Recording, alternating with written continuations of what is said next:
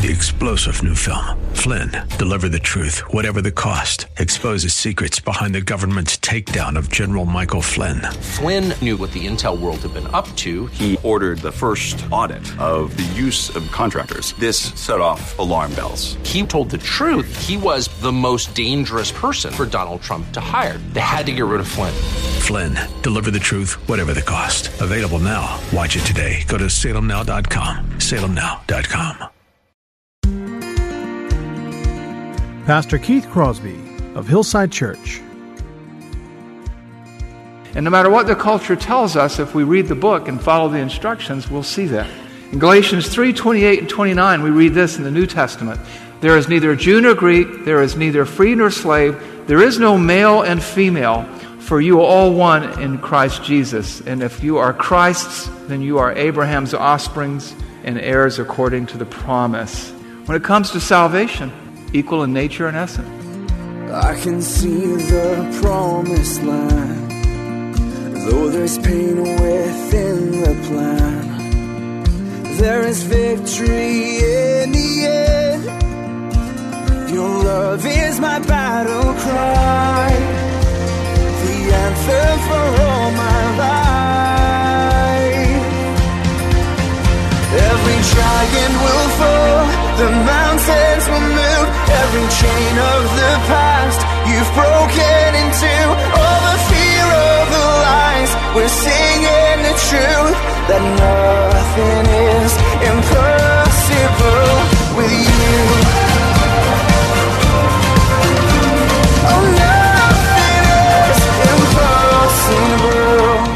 Oh, nothing is impossible. Hello and welcome to The Grace to Live radio broadcast with Keith Crosby, Senior Pastor here at Hillside Church in San Jose, California. We are so blessed that you've chosen to spend time with us on the program today. And as always, we would like to encourage you to follow along with us in your Bibles if you can. On today's broadcast, Pastor Keith continues with his Family Matters teaching series. So if you have your Bibles, please follow along with us as we hear part two of Pastor Keith's message, It Takes a Good Wife. Father, we thank you for this day, this day when we can celebrate Jesus Christ and the power of his resurrection and the power to change lives and eternal destinies, the power to transform people like us into the people you want us to be as we become less like our old self and more like Jesus. And as you take common, everyday people like us, by the power of your Spirit, guided by your word, encouraged by one another, you do uncommon things through us. Lord, we commit this service to you, and we pray these things in Jesus' name. Amen. Now, just so, so you'll know, because I was asked before I got, when I was in the hallway, there are fifty questions to ask your husband out there, right? So there might be a typo or two in it, because we edited some of those questions, but uh, just so, let, so you know, and, um, and for those of you who are wondering, uh, yes, I made it out of the building safely last Sunday, you know, as we preach on this topic of submission. Wives, submit to your husbands, because it's a hard topic. It's a complicated topic, particularly in the era in which we live. For one reason, as we talked about last week, women have it rough. We talked about this. Women have had it rough throughout history, and I just want to review some of that so we can sort of understand where we're coming from. And if this is your first time with us, you'll want to go to the website and listen to the sermon from last week, because it set up the sermon for this week, and you'll understand where we're coming from. But we've just walked through history from the Garden of Eden, when Adam tried to throw Eve under the bus and said to God, "This is the woman that you gave to me. It's all her fault and it's all your fault." And it continued on. We looked at world religions like Islam, where it takes two ladies to testify testimony to equal a man's testimony in court. And we talked about how world religion has been rough on women. Hinduism, with the temple prostitutes, the Devadasi girls, two hundred fifty thousand of them in India right now, seventy thousand in one province alone. Civilized culture, so-called Roman culture. We read that letter from a Roman centurion where he said, you know, if our child is born, if it's a boy, take care of it. If it's a girl, expose it. And exposed means live it out, leave her outside and let her die of exposure. Civilization has been rough on women. And we say, well, that was then, but this is now. But we understood that's just not true. Civilized culture, even women. We talked about Madonna and And Miley Cyrus and Lady Gaga, you know, dressing like sixteen-year-old girls, and Madonna's older than I am. And Miley Cyrus is trying to dress like Madonna and Lady Gaga. And, the, you know, the tra- tragedy is, particularly with Lady Gaga, she wasn't born that way. She is a magnificent pianist. If any of you know her background, a, probably a conservatory-level pianist, she can sing, and there's need, no need for her to dress that way. But our culture sexualizes and objectifies women, and we're to- we tell them, you want to be empowered? Dress unusually. No, you want to be empowered, be who you are. And so this is, it's a tough, media cultural icons. We talked about Harvey Weinstein. If you've been watching that play out in the news, I think we have a slide about him. Um, here he is, one of the most powerful men in Hollywood, and he's a serial abuser. Bill Clinton, Bill Cosby, these three men, movers and shakers. Nobody wants to tackle them. Nobody wants to challenge them. And they got away with murder for the longest time. And I, I was reading a New York Magazine this weekend. I read a lot of different periodicals and newspapers every week to stay up on the culture. And there was a writer writing about, well, it really wasn't the time to, to confront Harvey Weinstein's treatment of women. It was a woman writing, and I thought, gee, even women have it rough from women. Because you think about this, all these people, all these Hollywood stars and starlets, if there's such a word, coming out saying, we've known about this, but we just didn't want to deal with it. You know, I think back to Martin Luther King and Malcolm X and the civil rights movement, and if they have had that attitude, nothing would have changed. You, it, it's not that it's, it doesn't have to be easy to confront evil. It just has to be confronted. And we don't have the choice of punting. But that's the culture we live in, and that's why this culture has been rough on women. And so you think about all these big, powerful people. But you know what? There are other people who make it tough on women, too. I used a, yeah, the garden variety knothead right there, like me. You know, I, I remember a, about a week ago, I came home. I was kind of in a flurry. I was sitting down with dinner with my family, and texts were coming over the phone, and my phone was beeping because I can't make the notification shut off because I'm a, I'm a technological, functional illiterate. And I'm looking over there, and, and Terry's like, you know, focus on the family. You know, she's having to kind of reel me in, you know. Guys, regular guys, disappointing guys do disappointing things, and they allow interruptions at the dinner table. Women have it rough. Women have it rough. They've had it rough. They have it rough. They're going to have rough until Jesus returns. And then you have the caricatures. For those of us who grew up in the sixties and seventies, the old ball and chain, remember that? That really maintains and enhances their self-esteem. It makes them feel loved and respected. Or sayings like, women, who can understand them? You know, that's really good. That sounds very spiritual, doesn't it? Well, God expects us to understand them because they're created in the image of, and likeness of God just like we are men.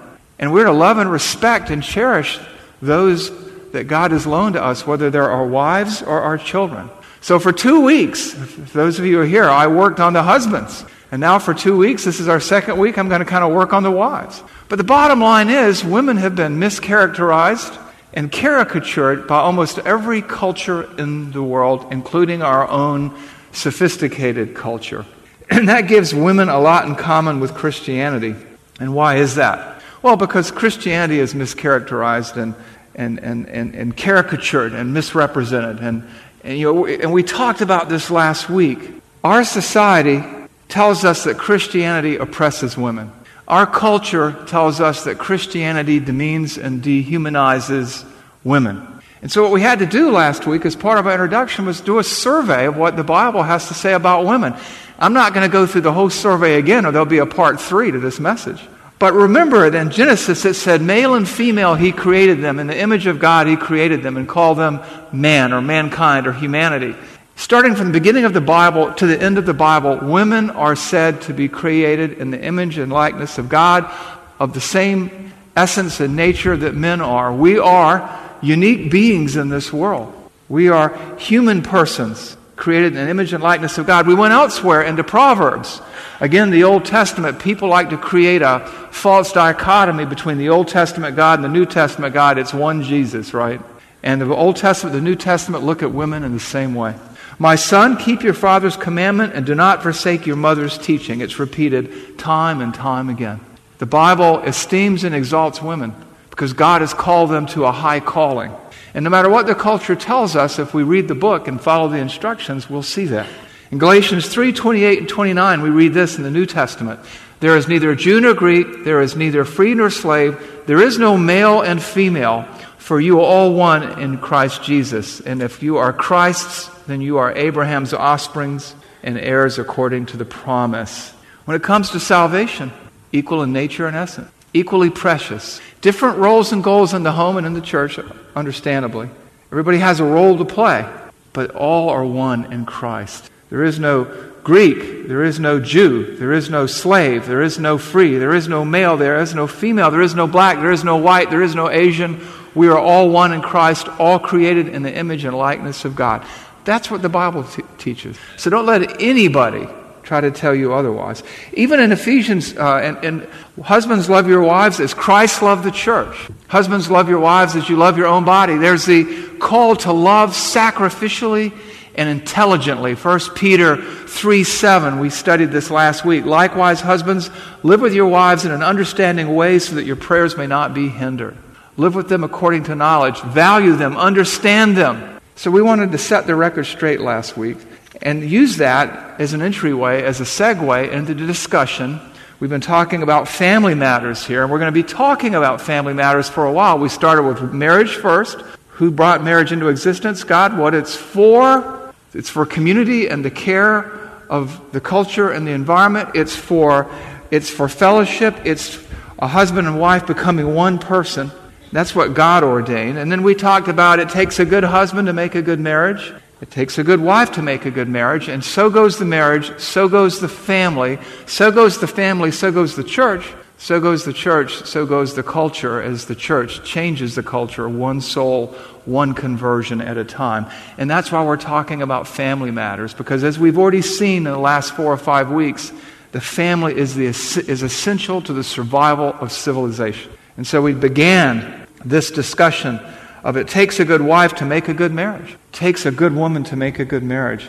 And I backed up for you, if you recall, you know, when we jumped into Ephesians five twenty-five to thirty-two and thirty-three to talk about men, it takes a good husband to make a good marriage. It takes a team, right? I didn't give you a lot of background on Ephesians, but last week we did. And we went from Ephesians chapter one to Ephesians chapter six in thirty-six and a half minutes. But who's counting, right? But what we saw was, you know, there's this whole discourse about be careful how you walk. Be imitators of God. Walk with wisdom. Know the will of God. Live out your faith in a transforming way. We saw this whole discourse that begins chapter one, chapter two, chapter three with the glory of God and the goodness of God and His salvation. And then chapters four, five, and six where it talks all about how to live out your faith in a, in a world-changing, unity-building, transforming way. And we saw that what Ephesians is about, it's not just about unity. That's one theme in Ephesians. But what Ephesians is about is about worship and warfare. Worshiping God, living lives of worship, and so engaging in spiritual warfare. And we saw how it said, uh, submit to others out of reverence for Christ. It's an act of worship.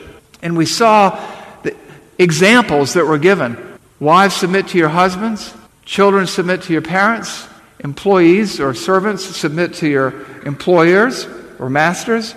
And there's an order that God has ordained. Wives, submit to the husbands. Husbands, sacrifice for their wives. Children, obey their parents. Parents, don't cause their children to stumble. Employees, obey their employers. Employers, treat their employees with respect. There's this order of worship that makes up all of society.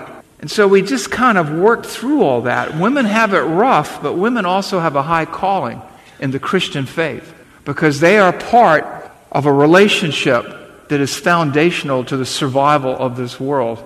As men and women in marriage take the gospel out to their children, to their neighbors, to their workplace, to the classrooms, to the neighborhoods, and beyond. And they are part of that team. And so we got around to the idea after all that setup. And after all this setup, it takes a good wife to make a good marriage. And we gave there were and we gave and we began to talk about three reasons why are the characteristics of a good wife. Because a good wife, first and foremost, sees the larger eternal picture. A good wife sees the larger eternal picture. That was point number one. Where did we see that? And we saw that in Ephesians five seventeen to twenty-two. Therefore, do not be foolish, but understand what the will of the Lord is. Be filled with the Spirit, submitting to one another out of reverence for Christ. Wives, submit to your own husbands as to the Lord. And then we followed that down to Ephesians six one, right? Be strong in the Lord and the strength of his might, that you may be able to resist the schemes of the devil. And what we see here is, is that life is worship. And what we saw is we are to live lives of worship. Submit to your own husbands as to the Lord. There's an obedience aspect of that. When we obey God, we worship God. When we honor God, we respect his commands.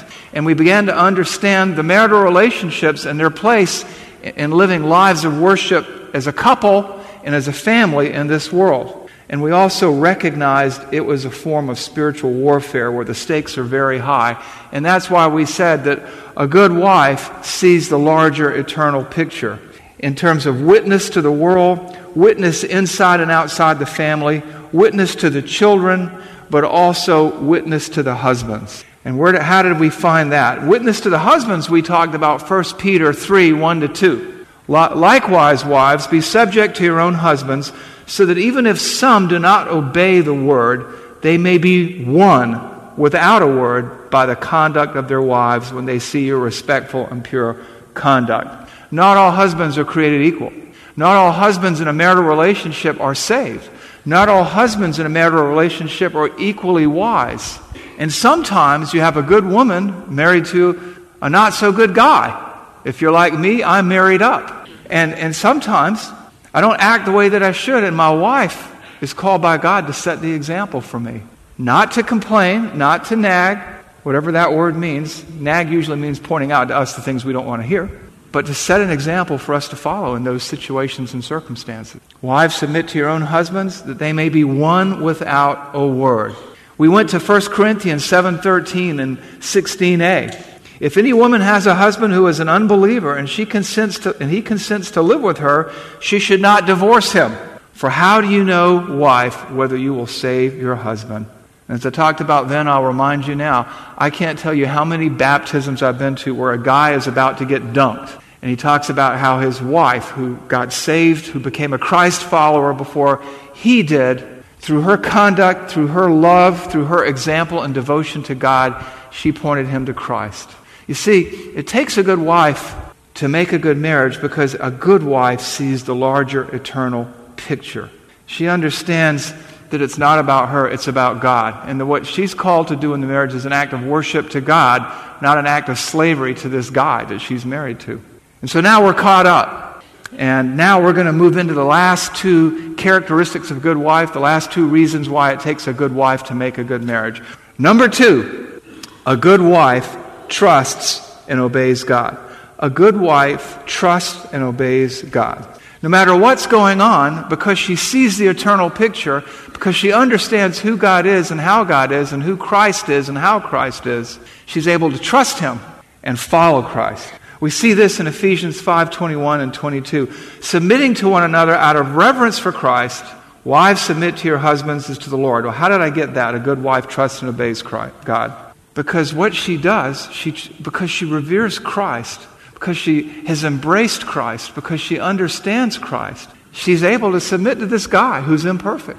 She understands the role that this guy plays to the family. He's Christ to the family, like we talked about. He's not a perfect Christ, but he's a Christ figure. And so she does what she does out of reverence for Christ. Because she trusted Christ for salvation, she can trust him for guidance in marriage. She trusted him for eternal life. She can trust him in all things, particularly in the ministry and trials to which he has called her inside and outside the marriage. You know, if you don't trust Christ, if you don't embrace Christ as your Savior, you can't follow him in your life. And when this fallen, broken world throws slings and arrows at you, when you get the occasional curveball or a broken bone or a broken heart, if you don't trust Christ, if you don't trust him for salvation, you can't trust him and obey him in the midst of the storm, in the midst of the trial. And that's why it takes a good wife to make a good marriage, because she trusts and obeys God. She does what she does for him as to the Lord. Serving Christ, she follows and respects her husband's leadership, and she tries to honor God's structure and entrust herself to God's care through the husband that he has loaned to her, realizing her husband is accountable for his decisions and his choices and his sins. That's why it says in Ephesians five twenty-two to twenty-four, wives, submit to your own husbands as to the Lord, For the husband is the head of the wife, even as Christ is the head of the church, his body, and is himself its Savior. Now, as the church submits to Christ, so also wives should, should, submit, should submit to their husbands in everything. And this in everything, you know what it means? It means in everything. It's not saying that he's a, a, a slave master or a dictator in the marriage. It means this, that somebody has to lead. Somebody has to make the final decision. And, as you, and, and God has ordained marriage to be a picture of Christ and the church. Christ is the head of the church. The church follows Christ.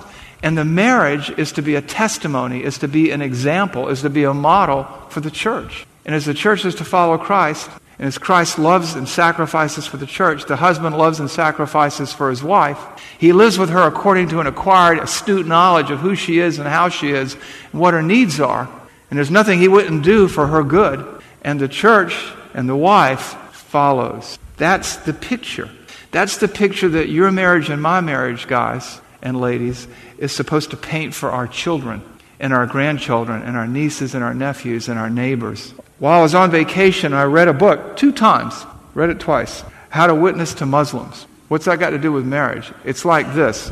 Muslims see all kinds of bad examples of Christians in the world. And so they're very, very suspicious. They remember the Crusades that the Roman Catholic Church did. They've seen a lot of things in, around the world. They've been set upon by their own people in, in Raqqa and in Syria, Iraq, different places. And when you tell them they're, you're a Christian, they want to know that you mean what you say. They want to know that you really do believe that Christ is the only way to salvation and that you have bet the ranch on him, that you're all in with him. And the way they're going to tell that is how you live and relate to other people. Well, it's the same with your own family, with your children, with your co-workers. And we say that we're Christians or we're a Christian husband or a Christian wife, but do we really trust and obey God? Even when it's hard to, even when it's not convenient, even when it hurts. And so this submission here that we that is we found in Ephesians, it's a comprehensive trust and reverence and obedience to Christ and a submission to the husband in everything, not just when it's easy, but also when it's hard. When you think about submission, submission isn't doing what you want to. That's easy. Submission is doing what you don't want to because you need to. And so a good wife follows God's pattern and providence.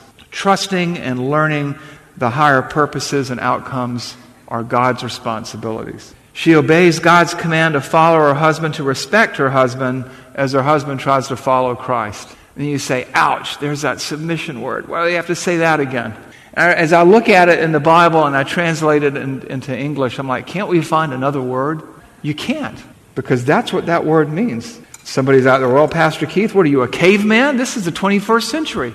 But you know what? This whole thing, this whole theme of submission is consistent throughout the Bible. It is. Some people try to say, well, you know, Ephesians, the church at Ephesus had some unique problems there. And that's even why this stuff shows up in the pastoral epistles in First Timothy three and Titus one.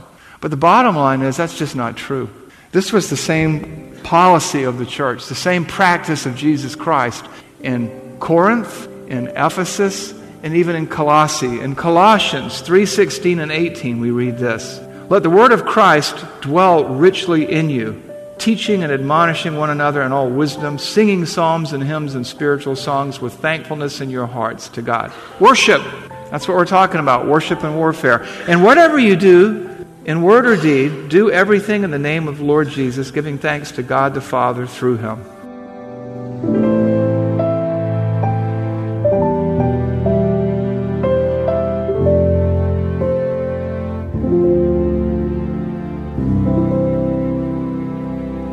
Pastor Keith Crosby on today's edition of Grace to Live.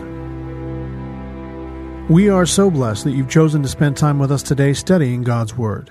And if you'd like more information on Pastor Keith or Hillside Church, here's how you can connect with us. Our mailing address is five forty-five Hillsdale Avenue in San Jose, California, nine five one three six.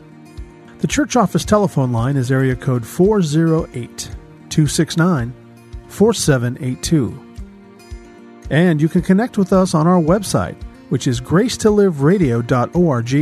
There you can check out archived messages of past sermons and also listen to Pastor Keith's weekly blog. And please remember that the Grace to Live radio program is a listener-supported ministry outreach of Hillside Church if you'd like to partner with us financially. Again, all of these things are available to you on our website, grace to live radio dot org. Also, I'd like to remind you that Pastor Keith and the staff here at Hillside always look forward to hearing from you. So if you'd like to drop us a note, you can email us here at keith at hillside dot org and also at jono at hillside dot org. That's J O N O at hillside dot org. Well, we hope that you'll join us again next time for Grace to Live. But until then, I'm your host, Kevin Reeves. And on behalf of Pastor Keith and everyone here at Hillside Church, it is our prayer that the Lord will richly bless you. And thanks for listening.